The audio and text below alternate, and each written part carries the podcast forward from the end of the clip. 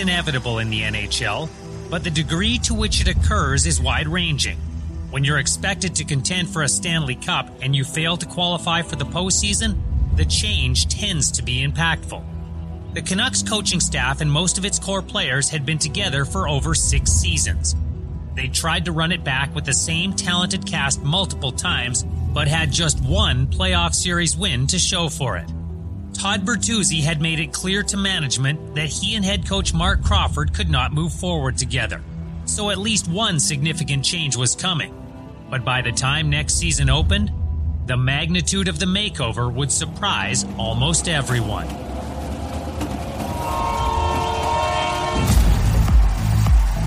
We put that team back on the map, man. Like, there were some bleak times there for a while. For that next five or six years, he was the best power forward in the game. There was a confidence that we believed if we went out and played the way we were capable, we could score every shift. Now it's kind of league-wide. I want to come see the West Coast Express, you know, see these guys in action. That line sold tickets. That line cared about the community. That line gave back. We knew that we would never be satisfied unless we would win the cup. Everything, the whole thing. It's like a bad nightmare happened. In a matter of seconds, I mean, lives basically changed forever.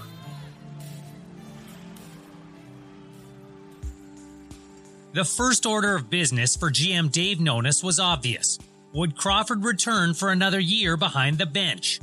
Less than two weeks after the Canucks season had ended, Nonis made his decision.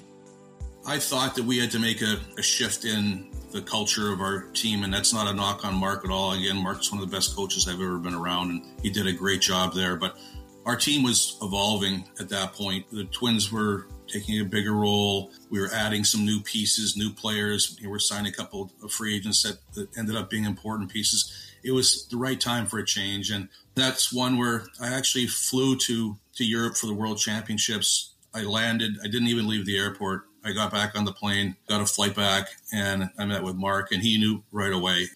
Again, there's difficult things that you have to do in this business, and that was probably the most difficult one I've ever done. You know, he is a, a good friend, and he was a really good coach, but we needed to, to make a shift in how we were doing things, and that was a big part of it. Though Crawford would have preferred to stay on in Vancouver, he understood both the business and the rationale behind the move. I'd probably taken that team as far as I could take them, and that's what the decision was in the end. It was that they felt that they needed a fresher voice for that group of people to move forward. You know, I'm proud of what I did with that group. I certainly enjoyed it. Even that last year where we missed the playoffs in the last weekend, that was disappointing, but I'm certainly proud of the work that we did there. Crawford exited the organization as the winningest coach in Canucks history, as well as the longest serving. He'd amassed two hundred forty-six wins in the six-plus seasons he'd overseen the Canucks at ice level and guided them to the best regular season in franchise history. He'd done so by implementing a system that made Vancouver one of the league's most exciting teams, allowing the West Coast Express to flourish while also developing Henrik and Daniel Sedin. Given those accomplishments, the move was somewhat of a surprise for players like Trevor Linden. I think Dave Nonis recognized that, hey, this needs to change. And, you know, I remember having a conversation about Crow after the season and talked to him, and I didn't think he was going to make the change. And, you know, credit to him, he did the right thing. Crawford would not be out of work long. Less than a month after his dismissal in Vancouver, he was hired to coach the L A Kings. Nonis had yet to decide on who would replace Crawford as head coach of the Canucks. He was still trying to figure out what to do with his roster. The league had changed dramatically, and the Canucks had not adapted well. Vancouver's goal scoring hadn't dropped off whatsoever after the lockout, but the rest of the N H L was scoring far more. Virtually an identical goal total to the one that had made the Canucks the league's highest scoring team in two thousand two now placed them thirteenth amongst their peers, and their goals against had ballooned to a level not seen since before Crawford arrived. While Nonis was in the midst of trying to figure out how to get his club back on track, Bertuzzi requested another meeting with the G M. Ultimately, I did have a meeting with Todd and Pat Morris. While they never formally came out and asked for a trade, it was apparent that he was open to it and felt that maybe it would be the best thing for him if we did it. So again, there was no, I'm not showing up if you don't move me. It was more of a, what's the best scenario for me, the player, and you, the team. And we had a very open discussion about that. And at that point, I started, you know, looking around and seeing what might be available. There was no mandate to move Bertuzzi, and no deadline should a market not materialize. Nonis was also looking for a coach and trying to determine how to proceed with Ed Jovanovski and Anson Carter, both of whom were eligible to become free agents on July first. With spring ending and the draft quickly approaching, Nonis made his choice for Vancouver's next bench boss and introduced Alain Vigneault as the Canucks' new head coach on June twentieth. Vigneault had been coaching for the Canucks' minor league affiliate, the Manitoba Moose, and would have a good understanding of which young players might be able to help the parent club in the near future. He'd also worked in the pressure cooker that is Montreal as head coach of the Canadiens, so he was well prepared to deal with the demands of a Canadian market. It was hard to know exactly what his roster would look like, however, as Nonis continued to make calls about the possibility of moving Bertuzzi. Finally, the day before the N H L draft, he found a deal he liked and agreed to trade Bertuzzi to the Florida Panthers. I talked to a lot of teams about moving, Todd, and that was prior to the draft. I had a few deals on the table that were, I'll use the word adequate. There was some baggage, obviously, with him at that time. And so the value for Todd Bertuzzi for most teams was based upon his current play, not based upon what he, you know, could do. I talked to every team in the league to see if where there'd be some interest. When I ultimately moved them to Florida, I walking the streets of Vancouver early, six in the morning, something like that. And I picked up a message that Mike had left me. And as soon as I got to the point where I knew he was going to be up and about, I called him and I said, "Do you have any interest in Todd Bertuzzi?" Taking a step back, earlier in the year, I had called Mike because I'd heard that Roberto was not happy in Florida and was not going to sign. And I had tried several times to trade for him and was unsuccessful. But at this point, when I asked Mike if you have interest in Todd Bertuzzi, I didn't even ask for Louis at that time. And the first thing out of Mike's mouth was, "Well, I guess Roberto's got to be involved in that, doesn't he?" And I just said, "Yep, you bet he does." So would I have traded him to Florida without getting Roberto? I would have if the package was good enough, but it was a situation where I'd shown enough interest during the year that Mike felt that that was what I was going to ask for, and he put him on the table. Well, the hardest part was talking to Dave about the trade, but I, I knew for the team and for the city and for myself, I think it was something that had to be done. I, I wish I didn't didn't ask for it. I wish I didn't get traded. I, re- I really did. I wish I would have been able to stick it out and all that, but I just thought there was just too much cloud over the situation. And they ended up fetching a pretty good price for me too and bringing Roberto in. Bertuzzi and goalie Roberto Luongo were the headliners in the deal, but not the only pieces. In addition to Bertuzzi, Vancouver also sent goaltender Alex Auld and defenseman Bryan Allen to Florida, with the Canucks acquiring blue liner Lukáš Krajíček and a sixth-round draft pick in addition to their new netminder. There was other pieces there where I almost screwed that up, was asking for a pick on top of it. You know, I after asking for it, I'm like, what did I just do? He might come back and say no to this whole thing. I sat by the phone there for several hours, and he came back and said, "Okay, I'll give you a, I'll give you a pick as well," and threw the pick in. So, and I guess being greedy can bite you in the butt once in a while, but there we we ended up getting a pretty good player, and obviously someone who I loved as a player and as a person, and Roberto Luongo, and he was one of the building blocks for that team for several years. And Todd got moved to a location that took the pressure off him. Luongo was the type of goalie that was almost never available. A bona fide starter who'd played sixty-five or more games in three straight seasons, receiving Vezina votes as the league's top goaltender in two consecutive campaigns. He'd backstopped Canada to consecutive gold medals at the World Championships, won another gold at the World Cup, and been part of Canada's Olympic team alongside Bertuzzi in Italy. Despite having never played a playoff game, Luongo was elite. But he'd been unable to come to terms on a new long-term contract with the Panthers, and thus deemed expendable by Florida G M Mike Keenan.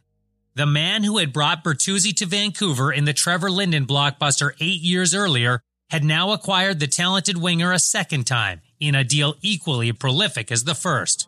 It meant a lot. I had a good relationship in Vancouver. He's the one who kind of kickstarted my career and gave me an opportunity to succeed in Vancouver, obviously playing under Crawford, who played me twenty-five, twenty-seven minutes and majority of the time left me alone. I flourished in under him also playing in his system, which was a terrific system for us. But to have a guy like him, his stature and what he's done in the league, to have your back and being able to play under Mike and still have a relationship with Mike, it went a long way for me. And so June twenty-third, two thousand six was officially the end of the line for the West Coast Express. But as play-by-play commentator Jim Hewson opines, the end had come much earlier. I just felt like something was left on the table. It was a disappointing end. I don't feel like that line came apart in oh five, oh six. I feel like it came apart in oh four. I feel like everything, for me, time for the Vancouver Canucks stood still at that point, and you knew that something was going to have to happen. It was delayed. It eventually did. That things weren't the same. Couldn't be the same. Marcus Naslund and Brendan Morrison remained Canucks. They knew the trade would impact their identities as players moving forward as well, but also understood what was best for their line mate and friend. As sad as it was for our team and, and our line and, and the friendships and that, it was the right thing. I mean, he would have that hanging over him every single day he came to the rink, right? Going to Florida, where obviously you're not under the microscope, you're totally incognito, at least there's a little bit of freedom. And I think time obviously heals a lot of wounds too, but getting out of a hockey-focused market where you're under the microscope every single day, and there's always kind of whispers about that. Even out in public, man, people talking about it all the time, right? I mean, it's it's got to be overwhelming. Bertuzzi, along with Auld and Allen, now had a couple of months to get ready for his fresh start. He was still involved in legal action with Steve Moore, who had launched a new civil lawsuit in the province of Ontario a few months earlier, but he'd certainly be under less public scrutiny for that in Florida. Back in Vancouver, Nonis still had decisions to make with free agency approaching. Jovanovski and Carter were both expecting raises, and Luongo still needed a contract extension. The salary cap had risen by five million dollars, but that wouldn't be enough to meet the demands of all three players and solidify the roster.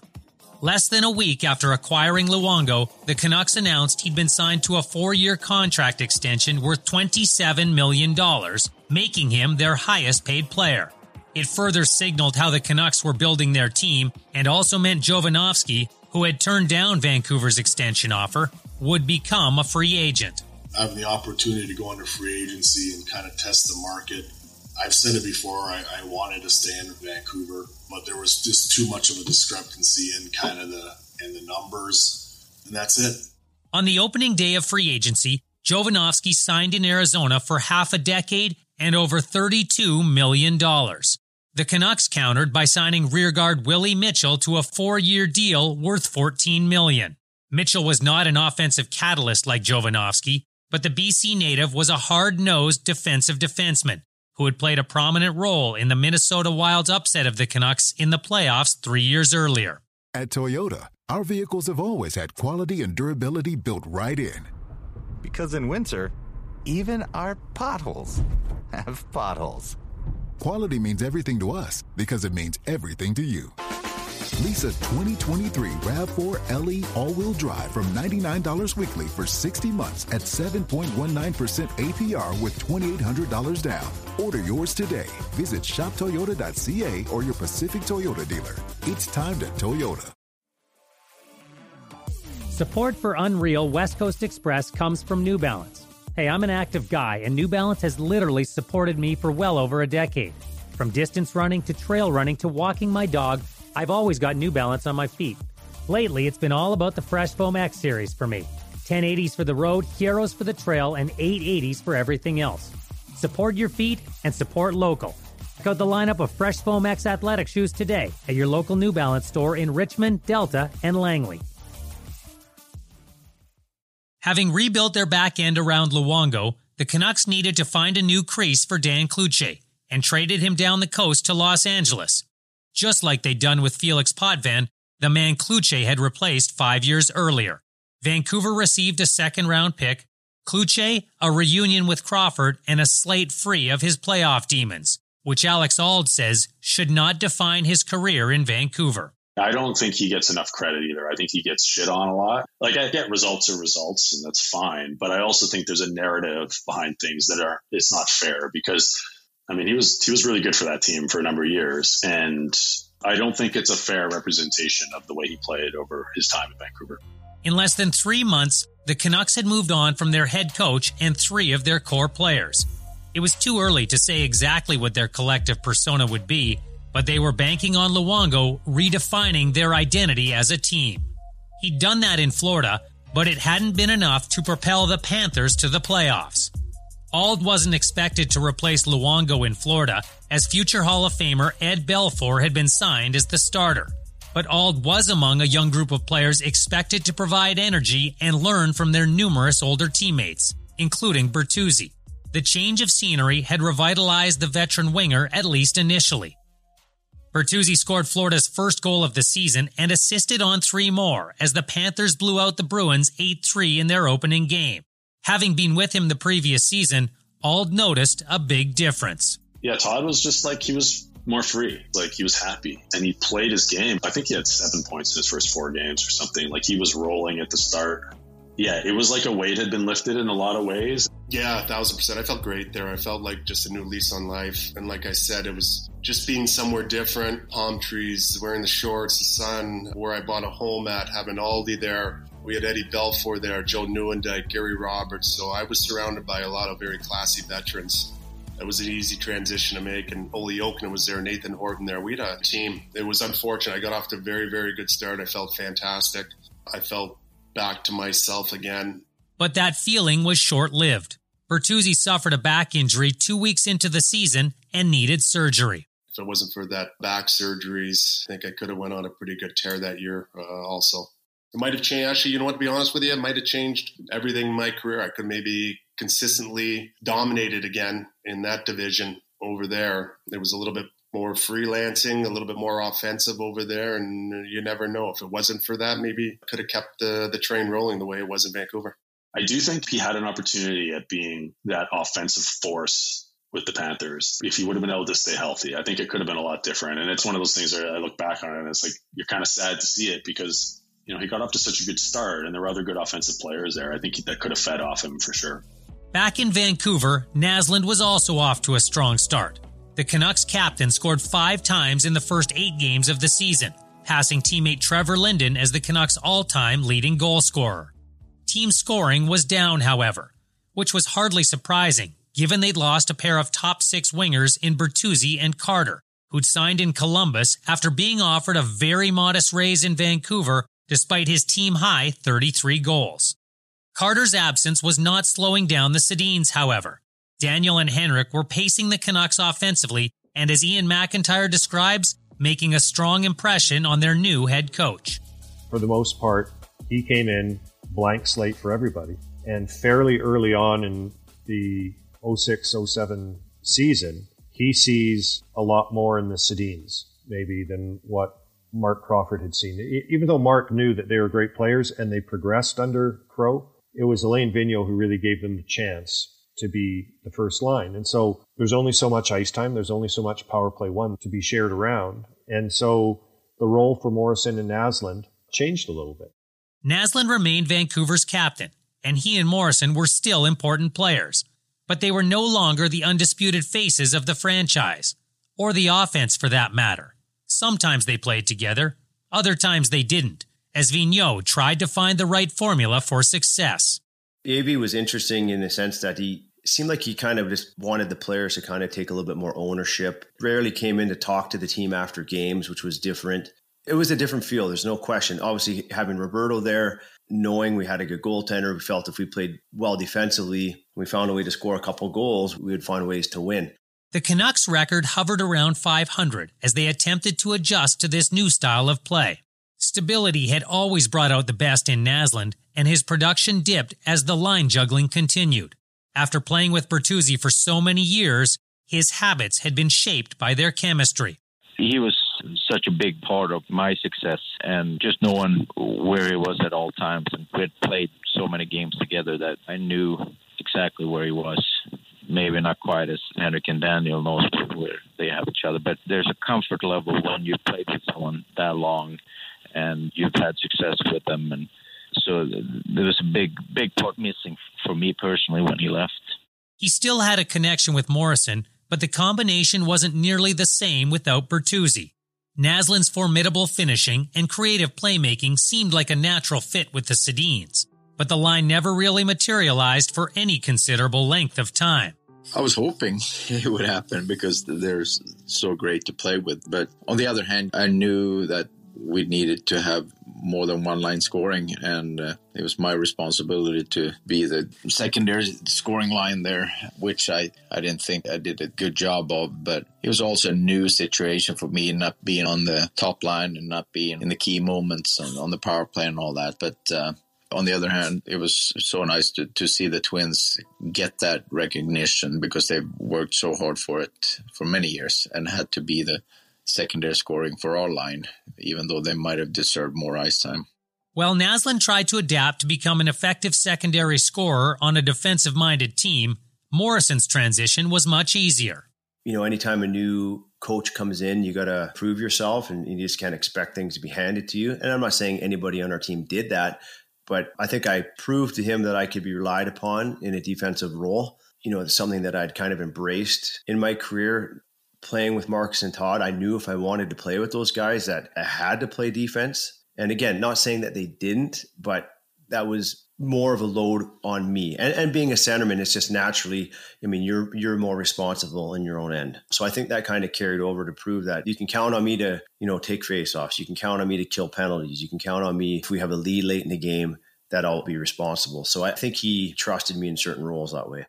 Morrison's point production was slow to materialize that season, as he and the rest of his teammates adjusted to their new roles. Linden understood the process well, having already been through that phase of his career.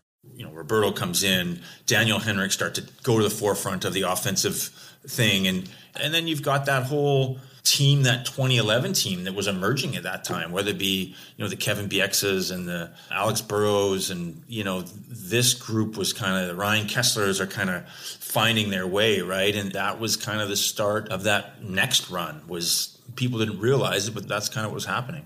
I would say especially Naslund, because he didn't play very much with the Twins. There was a thought, oh, this is, you know, going to be a Swedish super line, but really didn't play much with the Twins.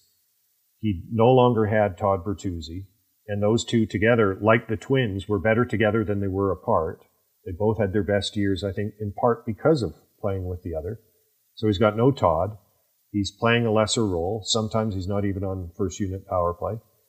And it was just sort of a changing of an era, which happens naturally. It's the life cycle of a team. You know, Brendan Morrison and Marcus Naslund with Todd Bertuzzi had been such a driving force in elevating a team to a certain point, but now the engine was changing, and it was going to be the Sedins and some others who were now going to drive the team. So that forced Naslund and Morrison to adjust to lesser roles, but also, again, kind of find a new place and a new way of making an impact. It was difficult on them, for sure. Alain was a different coach, a different type of coach. You know, he really didn't I say didn't care, that's the wrong way of putting it, but he didn't really care what the players thought of how he was doing things, and ice time had to be earned. So if you're performing and producing, you're going to see an increase in ice time. And there wasn't a, a, really a knock on Marcus or Mo, but there are other players that their play improved, namely, you know, Daniel and Henrik. They were becoming bigger pieces of the puzzle, and to suppress their growth wouldn't have been healthy. So it did impact them, and they were very proud, and I never really got a complaint. We had some discussions, but it did impact them as players, and ultimately I think it was difficult to see a reduction of ice time from both those players, but they were always professional and never complained openly to me. Nonis watched patiently as his group went through its growing pains. A middling team through thirty-five games, the Canucks began to take off after the Christmas break. Luongo's play went from excellent to scintillating, and he posted a nine thirty-two save percentage over the next twenty-five games. That coincided with an uptick in Vancouver's offense, as Naslund and Morrison seemed to find their grooves. Naslund registered twenty-seven points over that stretch, Morrison twenty, as the Canucks went on a nineteen three and three tear and surged up the standings. Bertuzzi remained in recovery mode down in Florida, where the Panthers had fallen out of contention. Uncertain as to whether he'd be able to get back on the ice, the thirty-one-year-old winger wondered what the future held. Keenan had resigned prior to the season, The Panthers were expected to move players before the upcoming deadline, and Bertuzzi's contract was set to expire in the summer. That description screams trade bait. But who was interested in an injured player who might still carry the burden of an infamous incident? I was laying in bed and I got a call from Mister Bowman and asked if I thought that I would be able to come back and play and, and help out the Detroit Red Wings.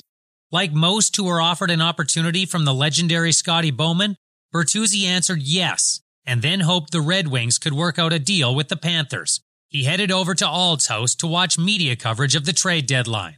By the time the trade deadline came along, I'd had season-ending knee surgery. Bert was out with his back injury, but trying to come back. But so neither of us were traveling. This is two thousand seven, and it's like we were in the, the Stone Ages. I had a Canadian satellite dish down in Florida, so I was able to get the Canadian trade shows, right? Down in Florida, you're not getting any information. So we're sitting there and like we're in my backyard. I've got this T V set up and just a bootleg satellite dish and we're grilling burgers. And like basically he got a phone call and he's like, yeah, I got to go. Like I'm, I'm going to get traded here like any minute or whatever. And he was excited because he saw like this opportunity to go somewhere where he had a chance to win and sort of a fresh start.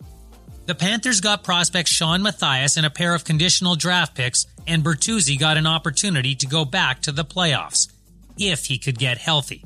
In fact, there was a chance the Red Wings would draw the Canucks in the first round, but Bertuzzi was far more focused on his health than on how his old club was doing.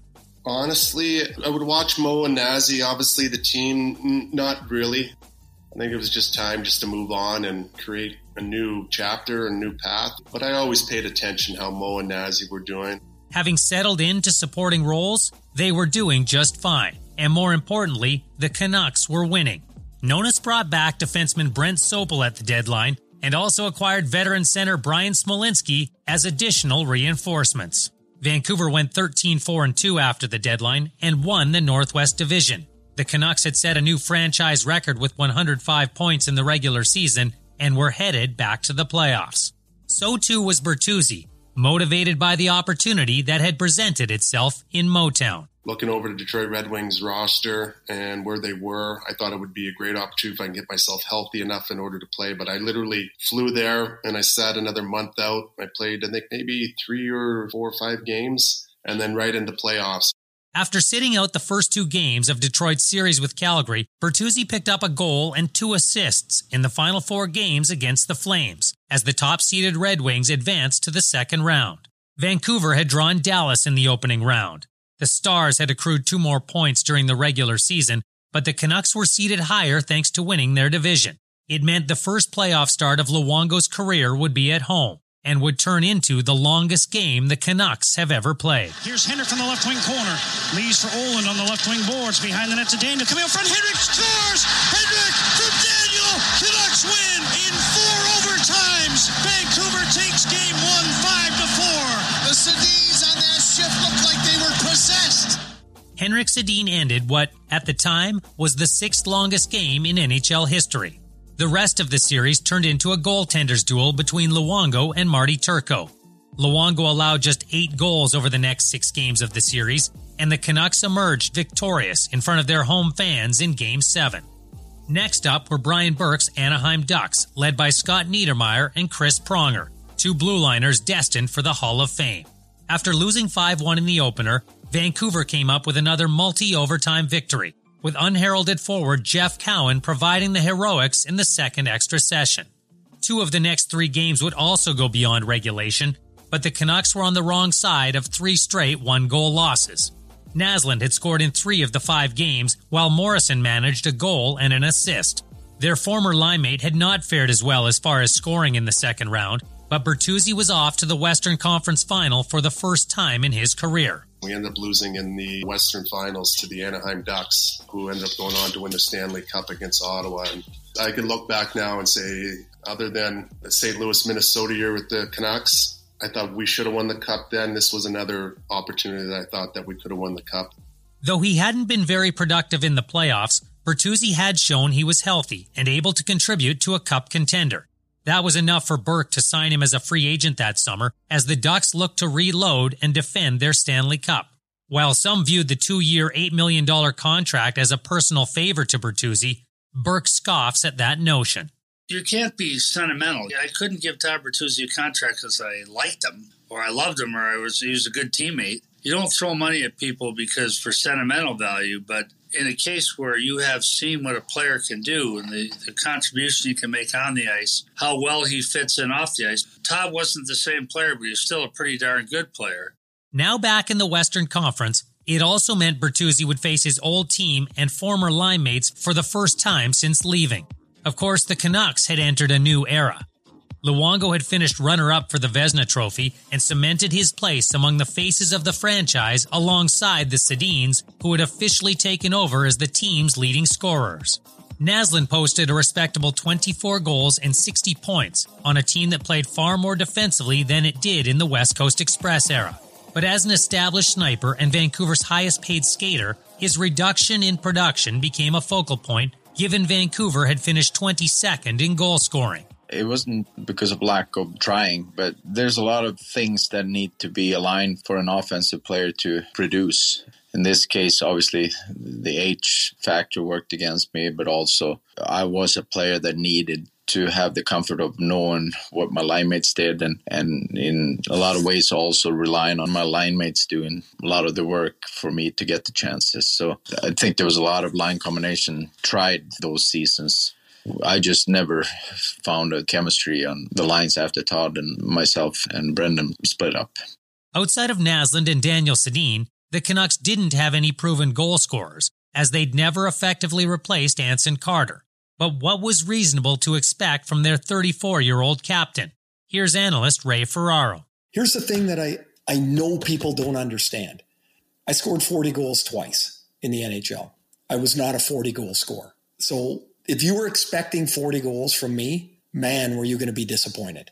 So if you were expecting fifty goals from Marcus Naslund, disappointment. But why couldn't he be a thirty-five-goal guy? Yet the expectations mean that's disappointing. I think a lot of people viewed Marcus in that way. I didn't view them as that they were going to be one hundred-point players or, in Brendan's case, a seventy-five, eighty-point player. I just didn't view them as that. It felt to me like, you know, the magic was off and they were going to regress a little bit to what was a more reasonable number. Now, Brendan was different because he could do different things, right? Like he could slide into a number three center spot. He could kill penalties. Somebody gets hurt. He could move up and down as he did for the remainder of his career. But Marcus had to be, in my mind, a top end guy. That was where he was at his very best. Naslund was heading into the final year of his contract, as was Morrison. In addition to displaying his defensive prowess to Vigneault, the reliable center's offensive production had barely dipped. His fifty-one points were only five fewer than the previous season, and his twenty goals marked a slight improvement. Morrison had no desire to leave and had mentally committed to an extension. Heading into that last year that I played there, oh seven oh eight, like going into my last year of my contract, my mindset was, because this was the, the time where guys were starting to sign a little bit longer term deals, like five-year deals. And there were some comparables I felt that were close to me that were signing some longer term deals. And I felt if I have a good year, I'm going to spend the rest of my career here in Vancouver. That's honestly how I felt. Everyone assumed Naslund would do the same. And while he continued to diligently perform his duties as team captain, his enthusiasm appeared to have waned. It was challenging, uh, I'm, I'm not going to lie. Being used to playing a certain way and having to change and, and follow the guidelines that was put into place. And, and not only that, just feeling that you're not going to get as many chances when you're expected to, to score goals was also a, an adjustment. I remember having several conversations with Nasty on the plane or on the bus. And yeah, he was miserable, man. Like he just was not having fun. Like, the style of the team changed for sure. It was a different makeup. It was obviously different coaches, different systems. And it was almost like the time there had just run its course. And he just was not having fun. I was probably having more fun than he was.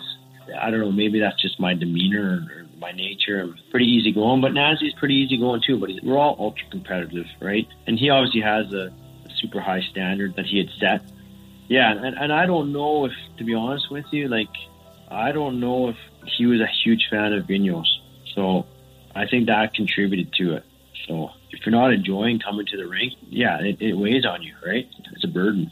The season began, and Morrison and Naslund both got off to decent starts individually. But the Canucks weren't very sharp in October. Luongo wasn't at his best to start the season, and Vancouver finished the month two games below five hundred. Things turned around quickly in November, however, as Luongo found his form and positive results followed. Vancouver picked up points in eight straight games, winning six of them, and vaulted to the top of their division, as they got set to welcome Bertuzzi and the Ducks to G M Place. The former Canuck had only recently returned to Anaheim's lineup after suffering a concussion in mid-October, and he was admittedly emotional in his return to the arena he'd helped bring back to life. Uh, not fun. To be honest, it wasn't fun. I think the first one was Anaheim. First time playing against Nazi and Mo.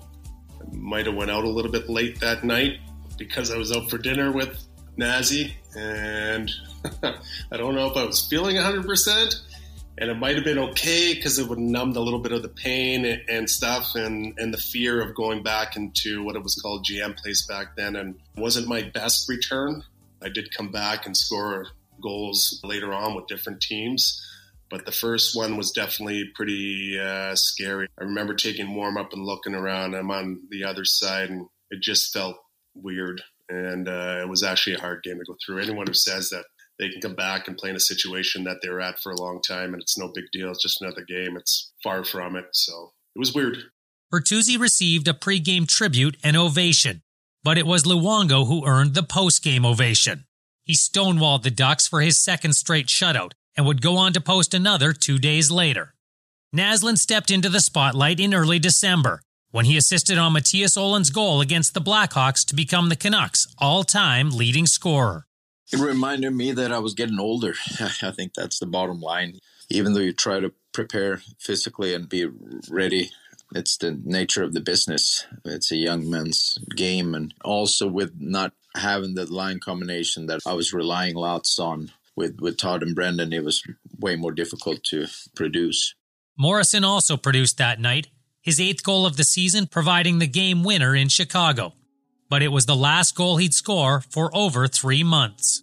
In training camp, I got hit in an exhibition game, and I thought I broke my hand at first. I, I went back to the bench. I didn't want to take my glove off because I thought my bone was sticking out of my wrist. And I took it off, and I'm like, everything looks fine. But I had a dislocation of my tendon there. So, you know, I played until Christmas with that, and it got to the point where every time I would try to put any pressure on my stick, that tendon would just dislocate. So I, I couldn't play through it anymore. It was just, it was too painful. So I had wrist surgery in December.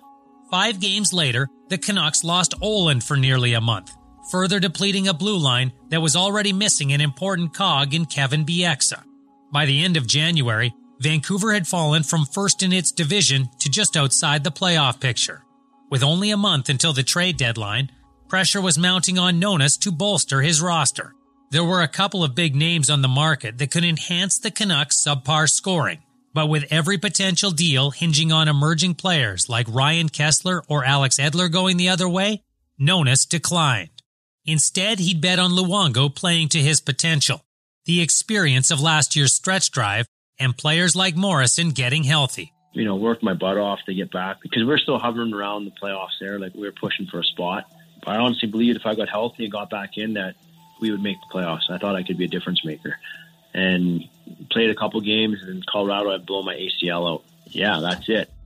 For a team that had just lost Olin for the rest of the season, Morrison's injury was another significant blow to their playoff chances.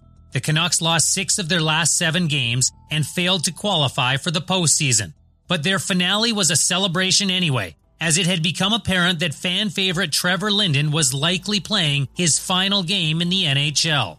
Despite getting crushed seven one by Calgary, Vancouver cheered Linden each and every shift in giving him a most memorable goodbye. I often say, not a Hall of Famer, never was, but not many players get to have that type of atmosphere and send-off for their careers, and I'll never forget that. I feel honored, blessed, thankful for something like that. It was really special. Those positive vibes didn't last long. Nine days after missing the playoffs for the second time in three years, Dave Nonis was fired as general manager. We end up not making the playoffs. Uncertainty, right? Nobody knows what's happening with Marcus. Obviously, nobody knows what's happening with me. Everybody thinks it's kind of Trev's last game, so we have a nice end-off for him. And then there's just a bunch of limbo. When Trevor played his last game, I thought that I would be back and, and play for at least another year or two. Just over a week later, Mike Gillis was hired to be the Canucks' new G M. A former N H L player, Gillis had been a player agent for well over a decade, and among the many players he represented was Naslund. Given that relationship, everyone assumed he'd re-sign and ultimately retire a Canuck. Yeah, I always said that and felt that, and I was open to that fact during the, well, the absence of, of the negotiations, because there was none with the Canucks, and I respect that. The only thing that I would have wanted would have been a heads up a little bit sooner so I, I could plan ahead. Morrison wasn't sure what to expect. I meet with Gillis face-to-face about my thoughts, and he kind of shares some thoughts on me, and we know I, I just had knee surgery in, in April, and anyways, they did offer me a one-year deal, which I thought was, you know, just more of a token offer than a serious offer. That, for me, was kind of writing on the wall about what, you know, he thought of me as, as a part of that team moving forward. So, I mean, it was a no-brainer for me to move on to based on that. I still believe to this day, if we make the playoffs, Nonis does not get fired. I sign a long-term deal and I finish my career in Vancouver. I believe that. I certainly would have tried to keep them both. I think Marcus deserved the opportunity to come back if he so desired. And Brendan as well. I think that they earned that right to come back with their play as long as they were willing to accept the roles that they were going to be given. Ultimately, they you know they chose different routes for their career, but I would have tried to keep them both, but I, I understand why they would have wanted to move on. So Morrison and Naslund were both headed to free agency, and surprisingly, so was Bertuzzi. After an up-and-down season in Anaheim that saw him score just fourteen times, the Ducks had decided to buy him out of the final year on his contract. The guys there were awesome. Chris Pronger was awesome. Getz, Pears, uh, Georgie Peros. I'm still friends with all of these guys. Timu, like we had a lot of very, very good players, and it's very hard to go back to back. And those guys went through a war in order to win it the first time. And I was so happy for May Day that he got his cup and everything. But to be there and play there, I loved the experience. Unfortunately, it didn't work out because unfortunately they won the cup before. And it was with Randy Carlyle. And I think from the get-go, Randy wasn't the biggest fan of myself or Matthew Schneider. And it was Berkey who brought me in. So it was kind of, it's weird. Um, just some coaches don't like you. You don't like some of them. And you look back on it, uh, you miss the times where your coach that you had gave you the freedom to go and play like I did in Vancouver. Two years after their final game together, the men who made up the West Coast Express were all headed in different directions. Naslund was off to the Big Apple after signing a two-year deal with the Rangers. New York really wanted wanted me to come there, and it ended up being a good move for me as well. Obviously, it, it, it worked out well for the Canucks and, and almost winning the Cup. But for me, in hindsight, it was good to get a fresh start somewhere else. I always also said that I, I want to leave the game on my terms. I, I don't want to be someone that lingers on too long and, and someone that leaves with a bitter taste in his mouth. I, I wanted to play as long as I felt that I, I was contributing. And I had a decent season there and enjoyed it, but felt that it was after that season, I was done and ready to hang him up. Naslund scored twenty-five goals for the Rangers in his final N H L campaign, choosing to retire after fifteen seasons and over eleven hundred games played. He finished five goals shy of four hundred while accumulating eight hundred sixty-nine points. Morrison elected to stay on the West Coast and reunite with management that believed in him. The Anaheim situation came up the first morning of free agency. I got a phone call from, from Berkey, who was down there now after he had left Vancouver. And since Dave Nonis had been fired at the end of the season, Berkey had hired him in Anaheim as well. So obviously very familiar with both Berkey and Dave. You know, they basically said to me, listen, Mo, we know you had surgery, but here's the situation. We have our top line, Getzlaf, Perry, and we're looking for a guy to kind of come in and take over kind of Andy McDonald's spot, who played with Solani. And we see you coming in and playing with Tamu. We think it's going to be a great fit. And I was like over the moon, like, geez, what an opportunity here. At the same time, I talked to a couple other clubs that had offered me longer term deals and more money. But I bet on myself, essentially, at the end of the day. I figured I was going to go in, play with Tamu. My knee would be fine. They actually gave me the option to sign a one-year deal or a two-year. But I signed a one-year deal, again, betting on myself. And man, it was a tough year. I, it was a tough year. My knee, you know, was stable and, and I could play, but I felt that I only ever really got up to about seventy-five, eighty percent that year. I, and a huge part of my game was my skating, creating space, you know, separating from guys. And I just couldn't do it. Morrison was dealt to Dallas for the stretch drive, but was merely a rental for a Stars team that would go on to miss the playoffs.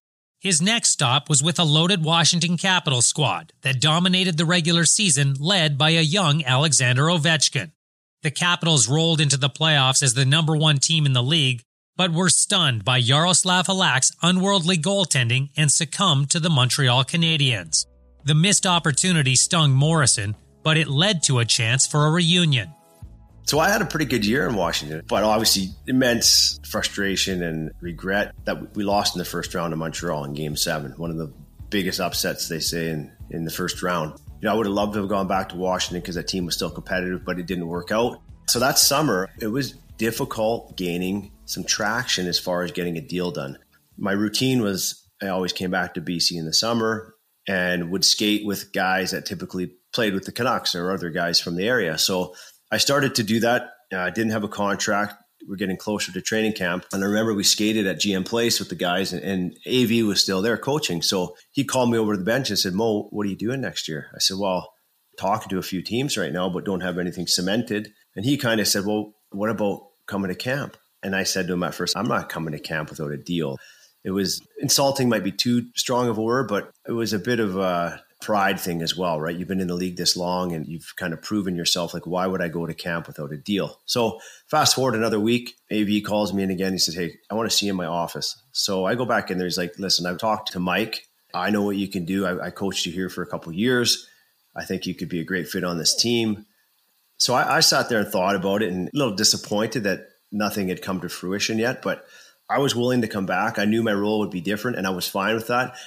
The value of going to a team that had a chance to win really superseded anything. And I knew Vancouver had a great team. So we started looking at rental homes and looking at schools for our kids, because I figured I was going to be back in Vancouver.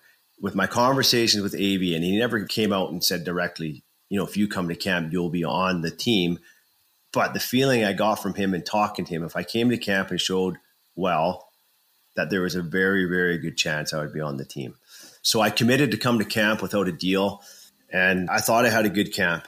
And halfway through camp, I got a call from Calgary saying, "Listen, we don't know what's going on in Vancouver, but if for some reason things don't work out, we'll sign you." So I said, "Oh, I appreciate the call, but I think things are going to work out here." So camp ends, and, and Sunday is the final day for cuts. And I got a call from my agent that afternoon, Kurt Overhart, and the rug was literally pulled out from under my feet. He just said, "You're not going to believe it, but I just got a call and they're not going to sign you." I was in shock. I'm like, what? What did they say? He said, well, the message they sent to me was they wanted to go younger and they wanted to go bigger.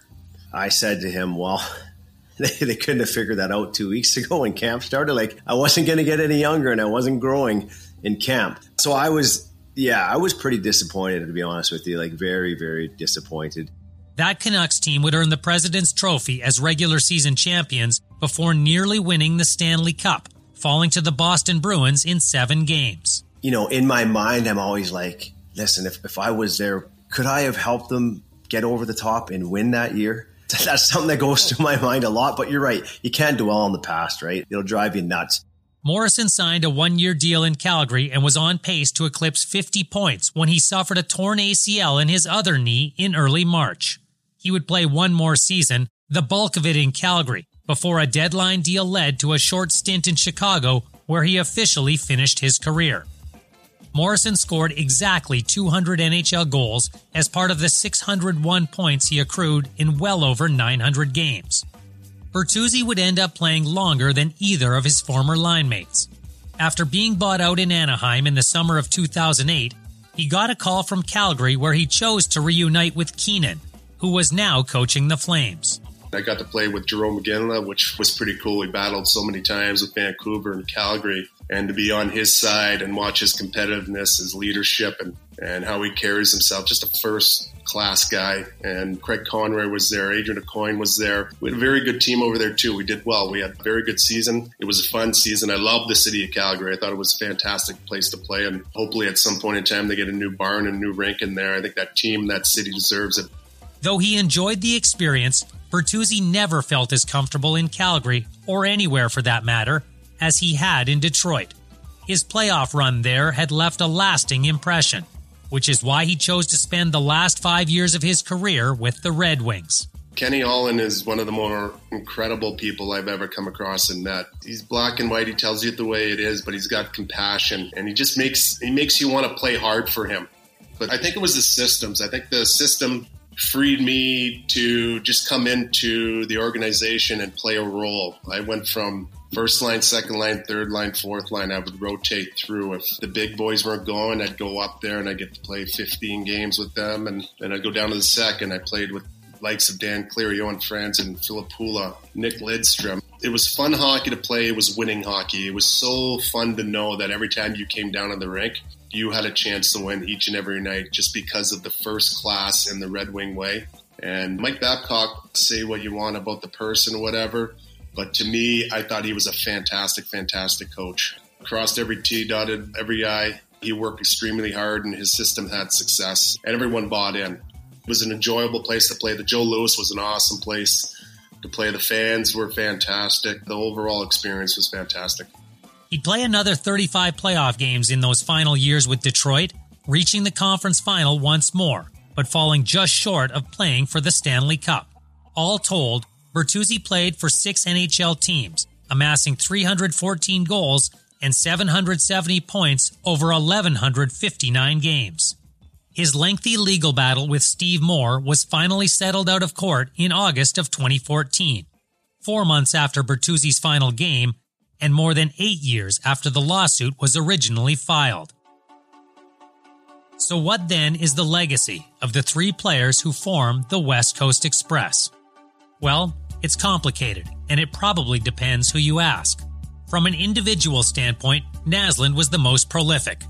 Over a three-year span beginning in two thousand one to two thousand two, Naslund led the entire National Hockey League in scoring with two hundred seventy-eight points, thirty-six more than his closest competitors, one of whom was Bertuzzi. He won a major award with the Lester B. Pearson in the middle of that period and was voted an N H L First-Team All-Star in each of those three seasons. At the time of his retirement, Naslund was the Canucks' all-time leader in goals and points, marks since passed by Daniel and Henrik Sedin, respectively. To me, he was a way better goal scorer than I was. I think his shot was top in the league when he played, so I think we were different players. Obviously, I played with Henrik my whole career. He obviously had Todd and, and Brendan too, but I think individually he was a way better player than, than I was. Naslund's eight-year stint as captain remains tied for the longest in franchise history, along with Stan Smeal and Henrik Sedin. On December eleventh, twenty ten, Naslund's number nineteen was retired in Vancouver, where it now hangs in the rafters among other Canucks greats. I got an outstanding honor when my jersey was retired and everything that came with that. So I, I have perfect closure with my time in Vancouver and the relationship with the fans. For anyone who watched Bertuzzi at his peak, there was no denying his impact or ability, as described here by sportscaster Don Taylor and head coach Marc Crawford. And I'm watching him take shots, and I'm thinking to myself, am I seeing this? Like, and he's doing tricks with the puck. I'm like, this guy is massive. He's just huge. Nobody that big should be uh, allowed to skate that well and have such soft hands and have that much edge and be that mean. Like, how'd the Canucks get this guy? What a star. When he was in that period, I would say from, you know, when I first got there to in around the time that there was the lockout, he was fearsome. Like, he was feared. Like, that's no fun to have to play against that big guy who plays physically. You know, that's the beauty of Todd Bertuzzi is for that next five or six years, he was the best power forward in the game. That peak, of course, came to a crashing halt the moment he hit Steve Moore, who never played pro hockey again. For some, that will define Bertuzzi's legacy more than any goal he scored or highlight reel play he made. Obviously, I, I really hope and wish that Steve is doing well and he's healthy in his new life. And uh, like I said, it was just a nightmare situation for a long time. I can honestly say I really think that situation, with everything that went on, I really think that at some point in time I could have been a Hall of Famer for sure. And I think that fortunately that that took a big toll on myself, the city of Vancouver and the Moore family. So there was a lot went down. The words underrated and underappreciated come up most often when people are asked to describe Morrison's impact. He never hit the highs of his ultra-talented linemates, but he was essential to each of them reaching their potentials. He was the kind of player that other players, like Daniel Sedin, truly appreciate. He had all the things you need to play on the top line. He had the smarts, he had the skills, he could pass the puck. He was just, I wouldn't say sneaky good, but I think, I mean, when you play with him on the same team as teammates, you realize how good he was. But I think maybe other teams around the league maybe didn't see that same things in him. But I think you can tell right away when you start practicing and playing games that he was the real deal. And as he's up in the rafters, Mo, what's that? Is it Ring of Honor? It's a crying shame that Brendan Morrison isn't on that wall. That's what I'm going to leave you with. It's a crying shame for the amount of work and for what he did for that city, both in the community, but most importantly on the ice, because he was a huge, impactful part of that. It's a crying shame that he's not up there, and I really hope that he gets that reward because he deserves to be up on that thing, and he should be a Canuck forever. Man, that, honestly, that's pretty humbling. Yeah, very humbling. I appreciate Todd saying that. I mean, I've never had a discussion with him about that. You know, I think that says a lot about, I guess, our relationship over the years, our friendship, respect for one another, not only as, as, as players, but as people. Man, that's pretty cool he said that. That's that's awesome. The legacy of the line itself is multidimensional. Statistically, it was the best line in the N H L for over two years, once Crawford assembled it in January of two thousand two. Jim Hewson, the man often credited with naming the line, says their collective chemistry is rarely observed. If they could have won a championship, then they live in history as one of the best lines in hockey. I still think that they resurrected a franchise that was a mess, and it was largely on their backs. They brought an excitement to the arena, not just in Vancouver, but to every rink they played in, that was second to none. There was not a more dependable line for two or three years in the N H L than that group. And that doesn't happen very often. That doesn't happen in a lot of places. I think truthfully, and I think they would both say the same thing, that just could never find that kind of connection ever again. I played with some pretty impressive players in Datsuk, Filipula, Zetterberg, Franzen, and all this kind of stuff. But what we had was just once-in-a-lifetime chemistry that you rarely find or get. And I always remember seeing the Legion of Doom in Philadelphia, and I thought that we could be that and even more. And uh, we ended up having a lot of very good success together. And, and I think we still talk about it that I think uh, one thing was missing was not winning the cup together, and I think it was something that we could have done for sure, and it's unfortunate we didn't. Bertuzzi brings up an oft-mentioned fact. For all of their points and regular season victories, the Canucks managed to win just a single playoff series when all three players were together in Vancouver. We didn't bring the regular season game to the playoffs. The playoffs is a whole new beast. The ice goes from two hundred feet to one hundred feet. It feels like you're suffocating, and we just didn't handle the pressure enough. And uh, I can sit back here, and everyone can say everyone can have their own opinion on all that. But with that team, that kind of players, man, if you go down the roster, we choked. We didn't do what we should have done, and we weren't able to accomplish what I believe we should have. I mean, and, but, but that's what you're judged upon, and rightfully so. So you have to be self-critical when you look at everything in hindsight. Then it's always easy to look at circumstances and, and injuries and all that stuff. But I think that happens to every team. So we, we just couldn't pull it off when the games were, were on the line.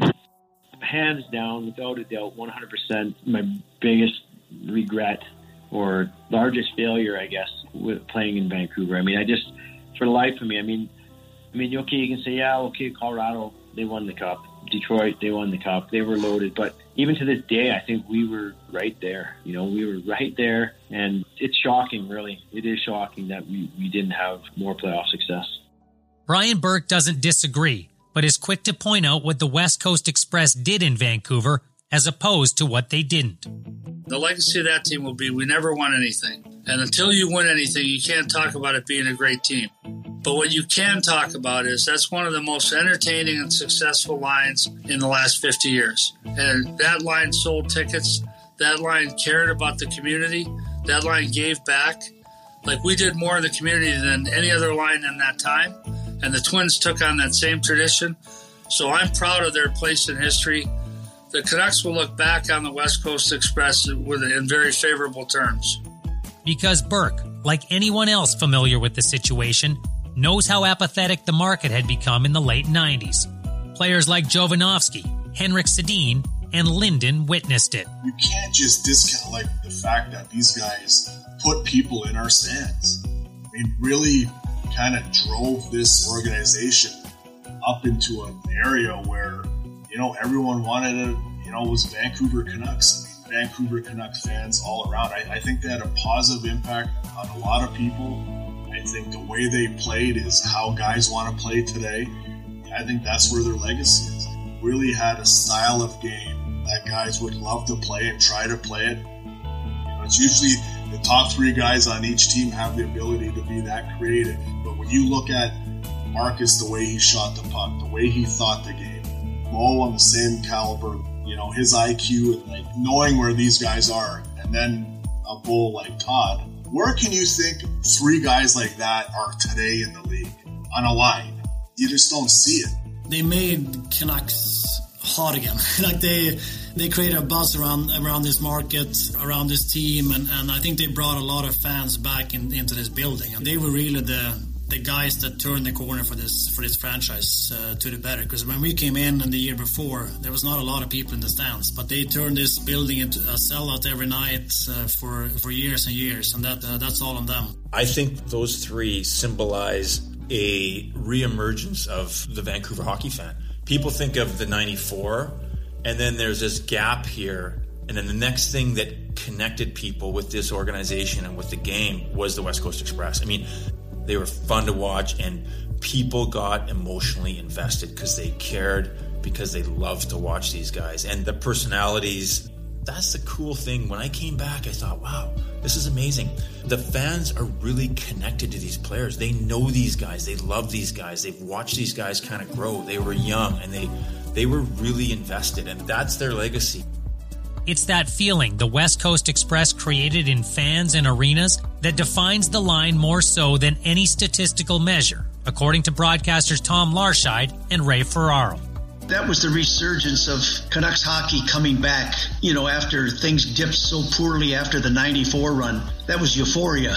That's when it all started, and then, of course, it came back, I think, with the West Coast Express and that team. The West Coast Express played with a flair that you hope your team has. Like, it's fun to watch. At the end of the day, one team wins the Stanley Cup every year.